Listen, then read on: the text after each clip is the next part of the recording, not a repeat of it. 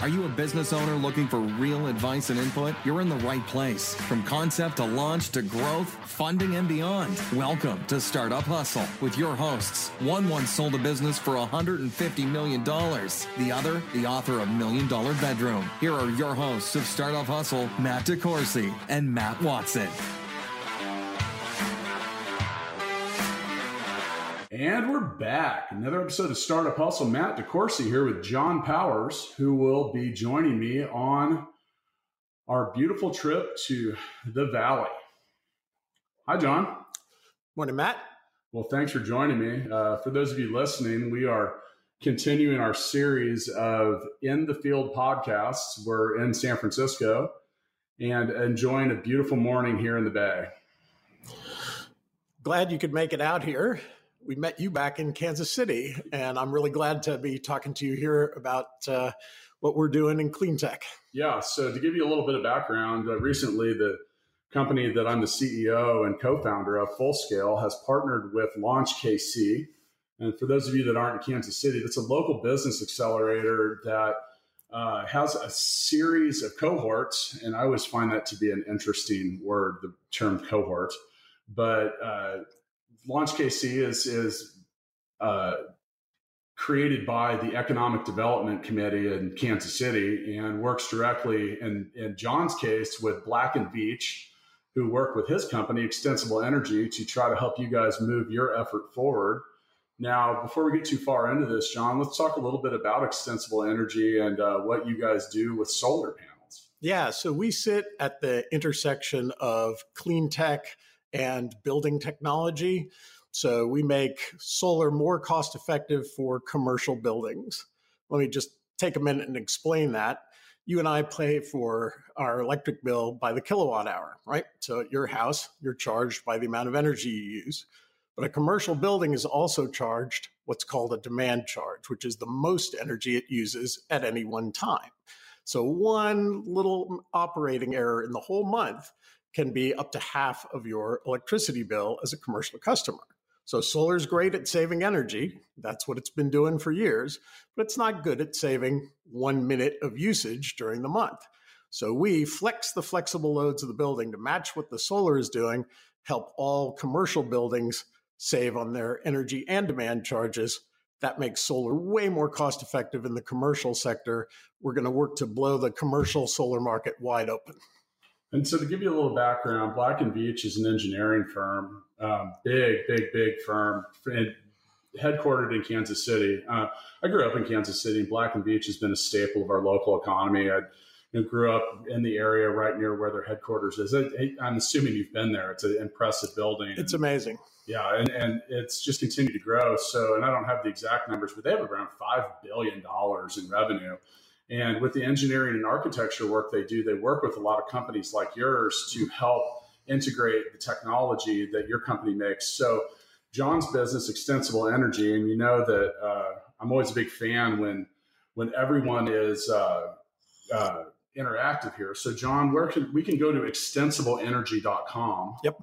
And see more about what you do, but uh, you're part of the Clean Tech Initiative. So there are there five or six other businesses that are in your inaugural class, as we could call it? Yeah, the um, Ignite X incubator or accelerator is what uh, Black and Veatch and uh, Startup KC is that what it's called? It's uh, Launch KC. Launch yeah. KC. Yeah.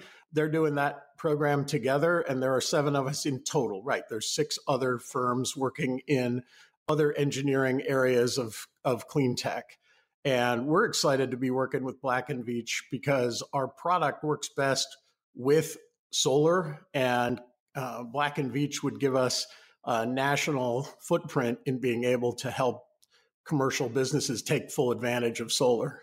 Okay, so you mentioned something earlier that a, a operating error or something yeah. like that. What what would that be in a commercial building? Yeah, so basically, um, we all know that the biggest energy hog in commercial businesses is heating and cooling. Most places you're you're spending most of your electricity money on heating and cooling the building and if all your um, uh, uh, cooling equipment all your air conditioning comes on at once at the same moment a cloud goes by what's happened? You're suddenly putting a very large load on the grid. That shows up on your electric meter. That shows up on your electricity bill the following month. That can be very expensive compared to smarter operations, synchronizing the use of the main energy using equipment with the solar output. So that's what we do. We watch very closely and we forecast what the solar is going to do, what the whole building load is going to do, which is the basis of your electric bill. And then we match those two in real time. We run an optimization algorithm once a minute. We update it all the time. We make sure your building is operating in a way that synchronizes with the solar output. So that saves you 30% of your demand charge, which can be, as I said, up to half your bill. So that's a big deal for anybody who's already made the switch to solar. It's an even bigger deal for those who are considering a switch to solar because it really raises the return on investment of any new solar system. So when you talk about an algorithm or something that mm-hmm. is is predictively doing stuff, does that mean like maybe rate lowering the temperature a couple de- degrees or or raising the doing something? Is that is that yeah? So basically, we can flex any of the flexible loads in the building, and that could be a battery or it could be electric vehicles behind the meter or anything where the exact timing of the energy use doesn't matter. But most of the time, it's the compressors in a cooling system. So let's say we forecast that in a couple of hours, you're going to hit a new peak for the month. Either it's because clouds are going to come by or some other equipment will turn on, but we see it coming. So we might indeed pre cool the building by a couple of degrees. Nobody notices, but it's a lot of energy. And then a couple hours later, when the clouds actually show up, we might let the load go up. I'm sorry, we might let the temperature go up a couple degrees. And that just wipes out what would have been a giant spike in your usage pattern. So that saves a bunch of money. Very simple change to building operations. Uh, our equipment is basically a one day installation behind the meter, and you know any solar installer can do it. Certainly, Black and Veatch could do it, and that that will be uh, you know a big savings to anybody who's considering a solar installation. Yeah, I've recently become a lot more informed about the whole like this whole process. So one of our uh, previous guests was Steve Foutch, who owns an arena mm-hmm. in Kansas City, and you know as yep. I've gotten to know Steve and and and become familiar with the building, you know, they have a similar problem.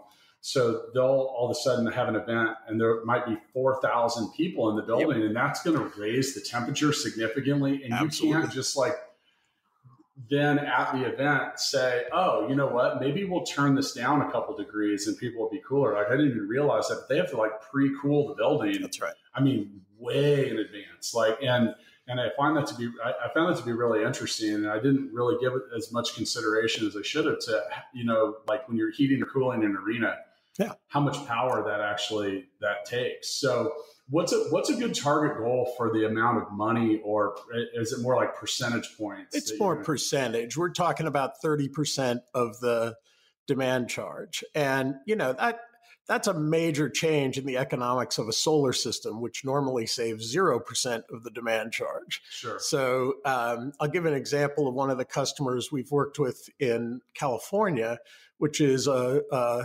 it's no arena, but it's a large church in Bakersfield in the Central Valley where it gets very hot. And they have a Wednesday evening service. So, very similar to the story you just told, we have to pre-cool that place before they come into the building. Now they have no sophisticated energy management system at all. We put in again in one day um, some simple wireless thermostats that we can control remotely through the cloud. And again, we were able to shave just over 30% of their demand charge, which is a huge deal for a church that's, you know, financially constrained. They don't have a lot of, of um, O&M budget to do this kind of work. So uh, just like the arena, if you're smarter about how you anticipate the loads and forecast the loads, you do a much better job of saving a lot of money for your customers. So we're here in San Francisco, and you know the we're, we're right here on Folsom Street, pretty close to downtown, getting ready to do some interesting things here. You know, San Francisco is one of the older cities uh, in the in the states, and so is Kansas City. You know, Kansas City was kind of you know your last stop before your way out here to to maybe uh, win or lose at the gold rush. So, do you have challenges like uh, they're okay? So they're building, uh, they're literally building a building next door to where we're at right now, and you know we're in a uh, you know kind of a penthouse of a you know condo building or whatever. Now, do, does the age of the building we're in right now doesn't even have heating or cooling? Right. Like that was one of the things when we reserved it. This is, you know, an Airbnb. And um, it said pretty clearly, it said there's no air conditioning, there's no, there's no, and now part of that's the climate here. There's like, hey, you can just open the windows, you'd be all right. But right. does the age of some of the buildings that are around, does that have, does that change the approach that you have to take? So certainly there can be some challenges in older buildings. Um, this is a pretty unique space that we're in here now. Most of the buildings we would target would have heating or cooling. Sure. Um, but again, most of the country isn't San Francisco in terms of climate. Right. So even 20 miles from here where I live, we get nice hot summers and cool winters, and there's plenty of heating and cooling. So um, we have. Um, uh, we have targeted small to medium commercial buildings where heating and cooling is a big load, where demand charges are high.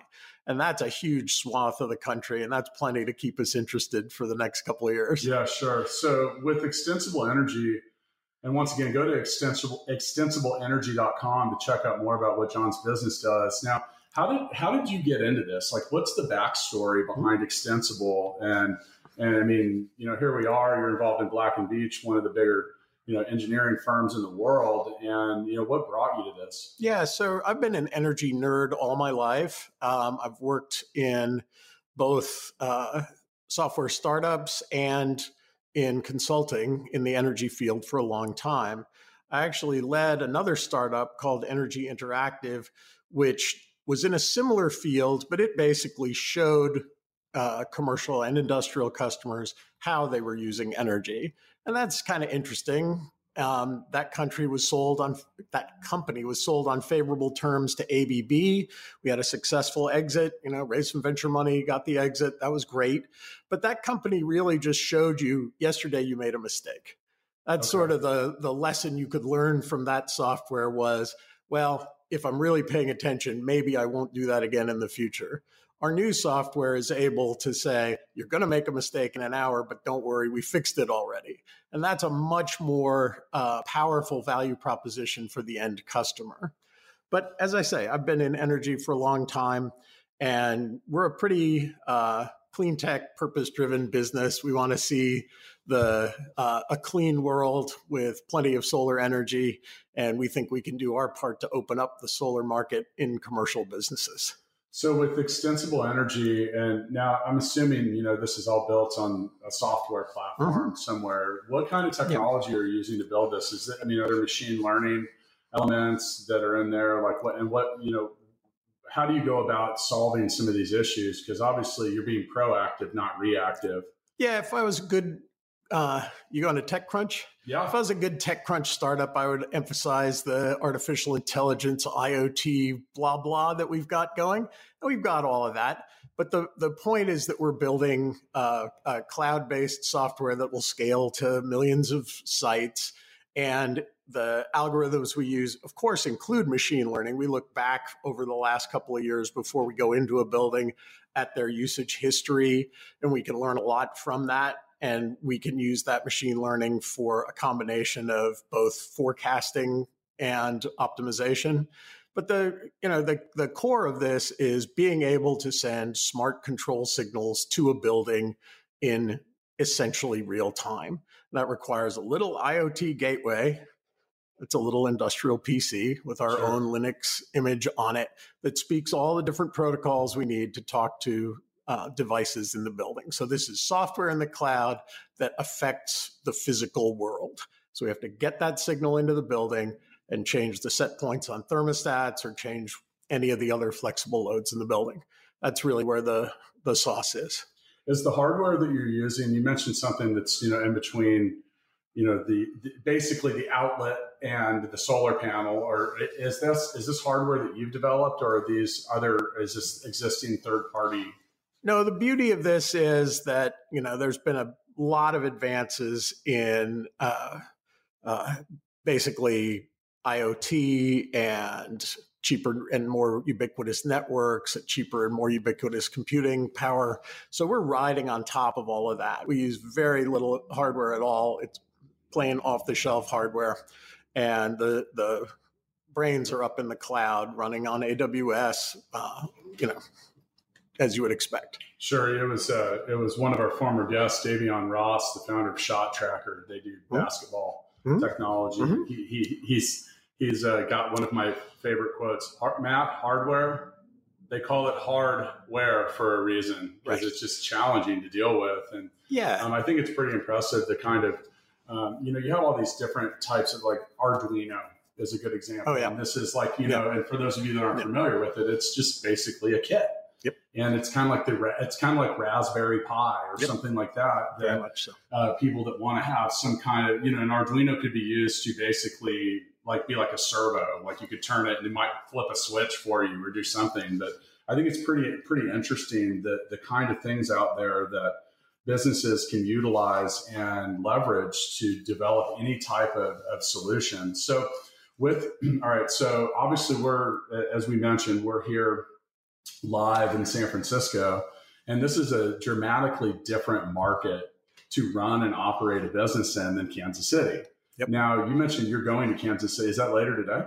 Yeah, I'm flying to Kansas City this afternoon to uh, continue our participation in that Ignite X accelerator. So, when, you know, I think that uh, I mentioned before we started recording that a lot of people in Kansas City are, are fascinated with the difference between what we call the Silicon Prairie and Silicon Valley.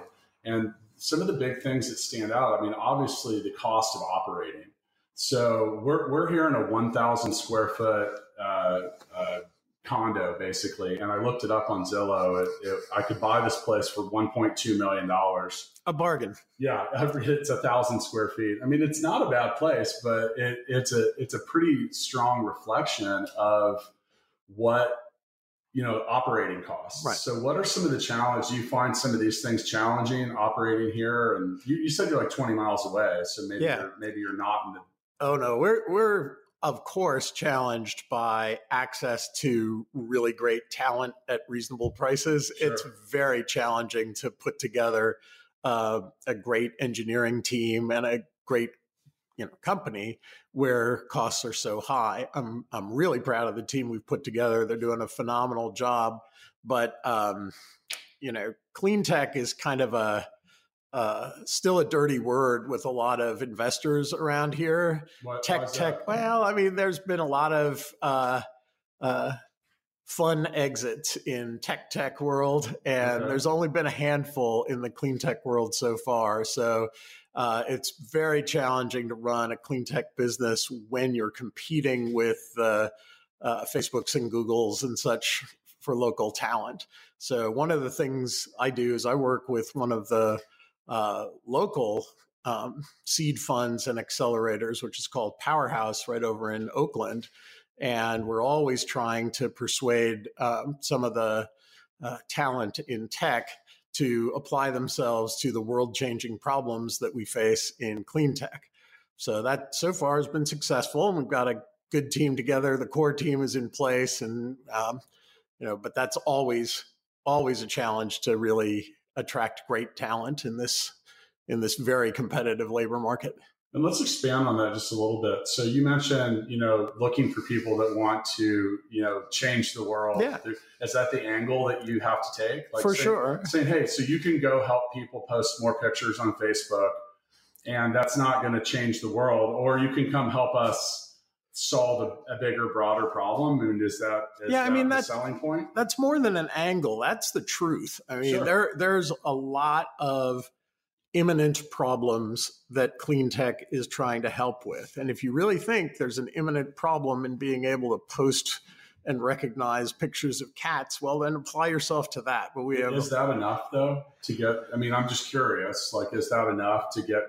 Because I mean, the almighty dollar tends to rule. Yeah, um, and and I've I've found that with you know, so we employ 175 people at the right. moment at full scale. Right.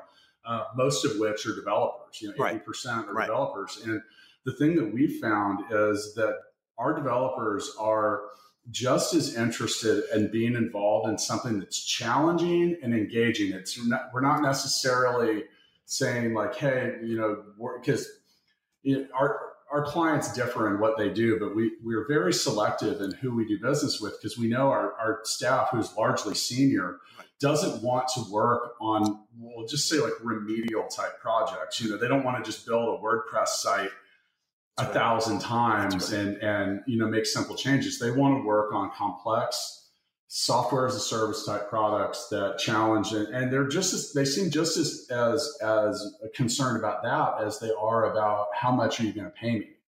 I'd say that's true. I think if, and we also employ more senior people than junior for sure.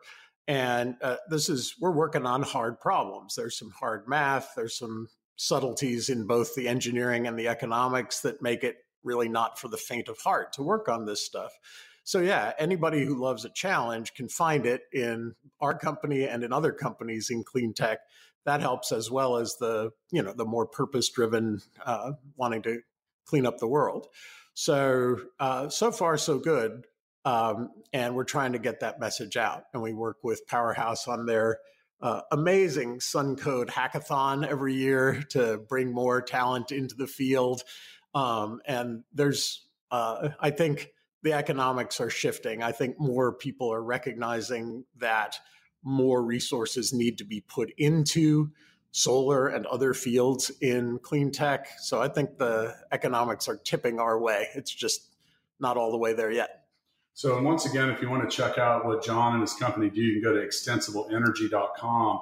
While you're on the internet, make sure to stop by and check us out at, at Startup Hustle Podcast on Instagram. You'll uh, we'll post some pictures of our of our lovely recording studio that we've built today. And for those of you hanging in there, we our, our audio quality will be a little different. Field recordings a little different than our beautiful recording studio. Um, Another thing you might get a, a kick out of when we post our uh, pictures today is our view out of our window. If we look to our right here, we are about a one foot away from a wall.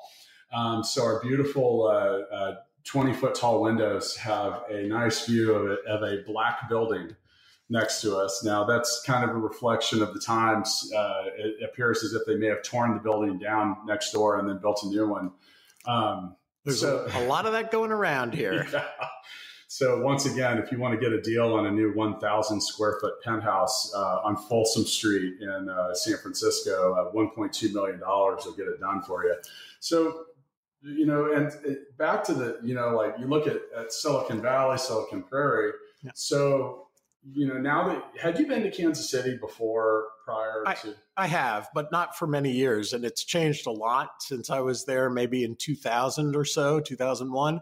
Um, what, what, were you doing back then? So I was working as a consultant for utilities, okay. and um, so that, uh, yeah, that was, uh, you know, Kansas City was great then too, but it has definitely grown up downtown in particular yeah. is booming compared to how yeah. it was uh, 20 years ago or a little less. Yeah. 20 years ago downtown quite honestly was kind of an embarrassment. Um, yeah. Gotta love the field recording. That's our coffee pot. Hey it's good we, coffee. at least we didn't grind coffee during the show. Um, so uh, you know you talk about the changes in the market and you know kansas city we don't really uh, we're not trying to be San Francisco. I think we're the we're the 25th biggest market. One of the things that I'm really seeing, and you know, this isn't an ad for any town USA, but I'm seeing at, monthly, I, I seem to see a new announcement about a company that is moving from the east or the west coast, and they're they may not be fully relocating to a company like Kansas City, but they are they are establishing presence in Midwest markets for a lot of reasons, and it seems to all be about operating costs. Now, um, do you do you sense any vibe related to that with the other businesses that are out here? Because every time I talk to someone from either from Boston, New York, any of these markets, San Francisco, any really anywhere in California, and you know they ask they come they how much does your office cost and you tell them and they're like wait what what you're, you're and you know it, to me it seems like you know with the, the as global with globalization as as present as it is you know we talk to people in the philippines every day for free. Right. Through things like zoom and Sure. like high definition and it's crystal clear. Uh, do you think that you'll see more retreat from the coasts into markets like kansas city and other places where you can find affordable talent or reasonable office space I think there's a, a question of stage there. Where we are now with our company, we want everybody together sure working in the same room on the same thing. So we're all on the same page. But yes, I mean, I talked to the Launch KC folks and Black and Veatch about the possibility of expanding over time uh, in Kansas City. Um, for example, we will eventually need a customer support function that isn't just me and my CTO. Uh, And when we do that, um, of course, cost is a function, time zone is a function. The West Coast is the worst place in the country to have a US based customer support function because it's always four in the morning. So uh, we, we would look at KC for that. Um, I'm going to need a partner management function. And if all goes well with Black and Veatch, why not be near the biggest partner? Um, so there's lots of things I can see expanding into in Kansas City. Um, I work with a couple of other startups that are based in Austin. As you Sure. mentioned, the sort of uh, Silicon Prairie between Austin and Kansas City. Um, and so, yeah, we would definitely look at it. And I've seen a lot of um, later stage startups that start to diversify away from the West Coast. I'm not so familiar with what's going on back east, but the um, definitely there's there's uh, there's something in the water here that makes people start their own companies, but there's also something in the uh, rent that makes people want to move a part of the function elsewhere.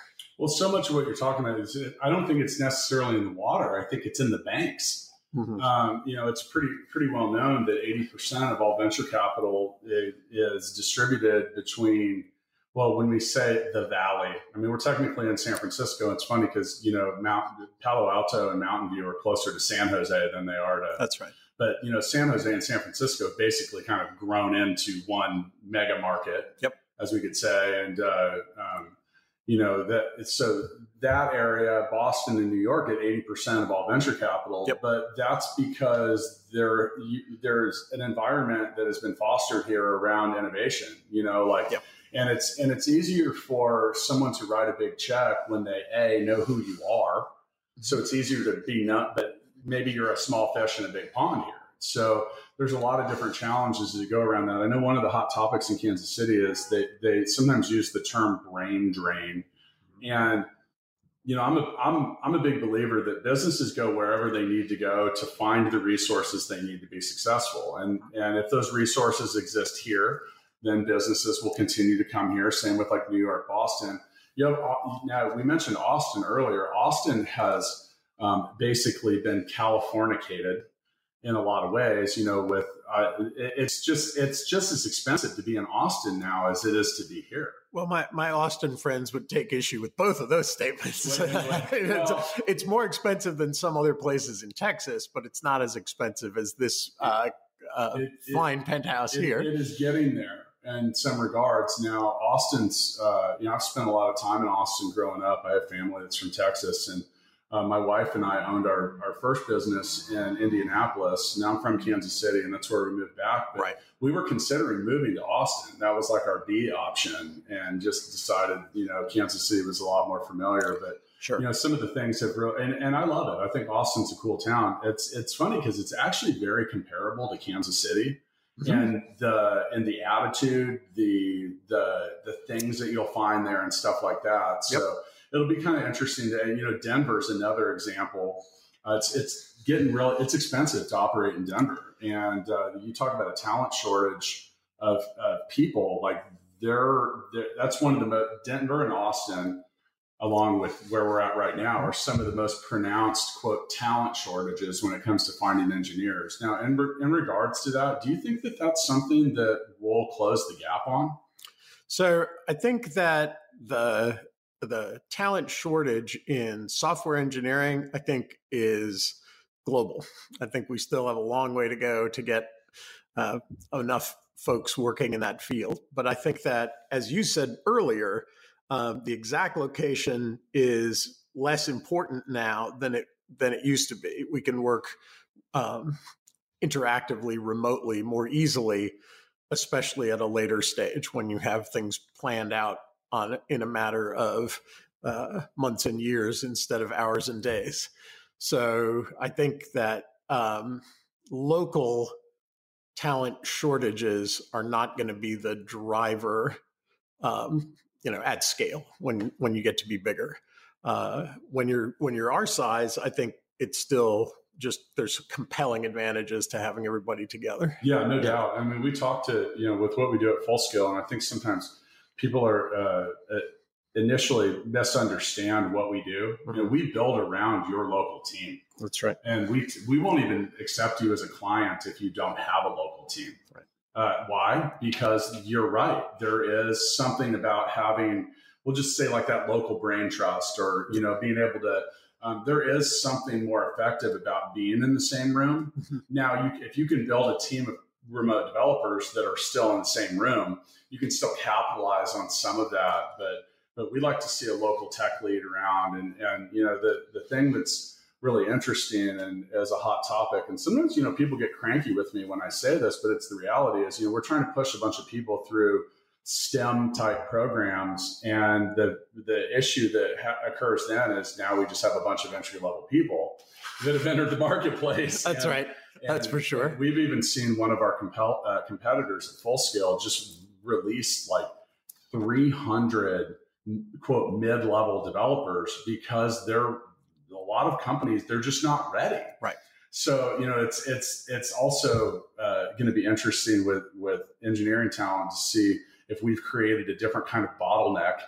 Um, and you know the, the, the hard part with the senior talent is you know there's only so many people in this bucket and like this is a great example so all the people here in in you know this section of California are pulling people out of this same bucket. That's you can't right. make more senior senior engineers. Takes a long time. yeah, yeah. Well, exactly. They're senior for a reason. That's right. You know, you get to that what you know five or ten thousand hours that they say makes you an expert or a master at something, and right. you can't accelerate that. Right. So, um, you know, as long as now, sure, more people enter that that bucket every year, but the the growth and you know the the question is why is that so why is that senior level of talent so important well as years and years and years go by software platforms become deeper they become broader they become wider they become more complex yep. and they have like basically like a series of drawstrings through them if you want to picture it on a rudimentary level and if you pull the wrong string the whole sweater comes unraveled in some cases and yep. and, and you know like if, we, if you've been on in your if you've had a software platform and you've seen someone pull that string and it starts to look like it's coming unraveled it's scary. Yep. And it also is very disruptive. Yep. um, you know you, you, sometimes the best clients and customers and users are the ones you never hear from. Sure of course. you, you, will hear from them the day it starts coming unraveled a little bit. So um, all right. So and first off uh, thank you for coming and joining us here in our in our this is the most expensive recording studio that we've really stepped up our game here. I, I don't think we'll make the purchase of, of, this as, as we'll try. Maybe if we had a better view of the black building next to us. So yeah, um, maybe so. I mean, I, uh, I really appreciate the opportunity to come down here and to talk with you. I think that the um, the message here is that the the clean tech world is is growing fast. I think and, it's cool. I love it. Yeah, and I, I am super happy to uh, be engaged with uh, Launch KC and with Black and Veatch and with you all, and we hope we can uh, uh, show you what we can do. So as we kind of round this out, if for those that are listening, and when it comes to clean tech and climate change and all these different things, I think it's pretty clear that there's not a silver bullet solution that just solves all of it. So there's all these, you know, slices of the pie that need to solve a whole bunch of different things. Now, you mentioned earlier that clean tech hasn't been the sexiest investment right. for VC. Um, two two part question here. One, what needs to occur to change that? And then into that, what is your advice for someone that want that has a clean tech idea or a solution, and how do they go about bringing that to market in a way that matters? So, like any, I'll take the second question first. Like any uh, uh, startup with an idea, you need more than an idea. So you need a team, and you need a market, and then you need last a technology and product, right? Team come with any early, early stage product or startup, it's team first, big market that you're going after, and then a great new innovative technology to go after it with. So uh, don't don't let the idea that clean tech is inherently different change that because that never changes across startups. Um, but beyond that, um, you know, be fearless. Just come out and do it because as long as you have those three pieces, then you have as good a shot as anybody to succeed. Um, and I would say reach out for support. And in the Bay Area, I would say Powerhouse. In LA, I would say LACI, which is another clean tech incubator. Back east, there's Greentown Labs. There's plenty of like minded people who can support you as you get ready to launch. Um, and then what was your the first part of the question? What has to change for the VCs yeah, to to yeah. wise up about this? I think we have to demonstrate some success. I mean, uh, it's a show me state and a show me industry, right? So if we can demonstrate that there are billion dollar companies that can be formed in clean tech, the money's going to follow. And I think that the uh, market is mature enough to generate many of those from this point forward. So our, our approach is to, you know, you're right. There's no one silver bullet to clean up the world, right? What a surprise. So we're going to focus on commercial solar because that area of um, the industry hasn't been pulling its own weight. Residential solar's done great. Utility scale solar's done even better. Commercial is always a bit behind. We're trying to fix that. So if we can catch up, uh, that would make a big dent in the problem. But everybody's got to find their own dent, and that one's ours. You know, if you can find a solution that helps people sell more or spend less, yep, you're you're and, and you're onto something. If That's you can right. find something that helps them do both, right, then you're really onto something. Um, right. Now, I, I'm not. I mean, in some regards, now you can potentially help. You might not be helping the the the commercial user sell more, but you might be helping your partner sell more. It's easier for an architecture firm or someone like that. So it's not always about the, the same exact party selling more and spending less at the same right. time. When you like, for example, your partnership with Black and Veatch, it's easy for them to say, "Hey, you know these these are firms that are that are oftentimes bidding on designs. They That's haven't right. even won it, and they've put a significant amount of work into it, and they're saying, you know, they're able to say, you know." Here is a solution that not only helps, it's clean, it's going to help you save money all the way down the line. So, you know, in order to help your partner, the, your potential partner at Black and Veatch, you can help them sell more by helping their end users spend less. You, so. you, you, nailed it. That's exactly what we're about is we help the end customer save money we help our partners who are solar developers have more competitive bids when they present their bid to their customers. So we're helping uh, partners in Cal- Northern and Southern California and Colorado do that today. We're very hopeful to be working with Black and Veatch nationwide. We think there's a lot of different ways this can be brought to market. Well, John, thank you very much for coming in. Uh, once again, go to Extensible Energy. We'll have some links in the show notes and stuff like that. Uh, make sure to come check out our beautiful recording studio for the day by visiting at Startup Hustle Podcast. We'll put all kinds of good links and info about extensible energy. So, John, once again, thanks for coming in. Thank you, Matt. See y'all next time. Thanks so much for listening to this episode of Startup Hustle with Matt DeCoursey and Matt Watson. For more great content and to stay up to date, visit startuphustle.xyz. And if you enjoyed today's episode, please rate and subscribe, and we'll catch you next time on Startup Hustle.